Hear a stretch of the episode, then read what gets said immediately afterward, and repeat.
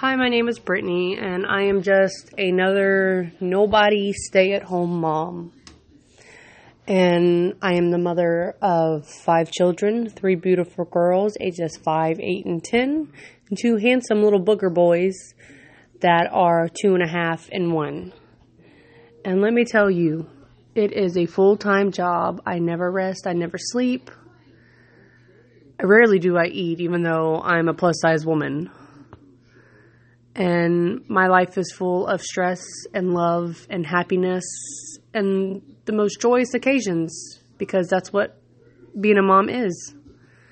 And for any of you mothers out there that understand, follow me because it's going to be a bumpy road of a life and a stay at home mom. I'm going to tell you my trials and my tribulations, my joys, my happies, my loves, the fun things we do, and the sad things that happen. And I hope you follow me and thank you.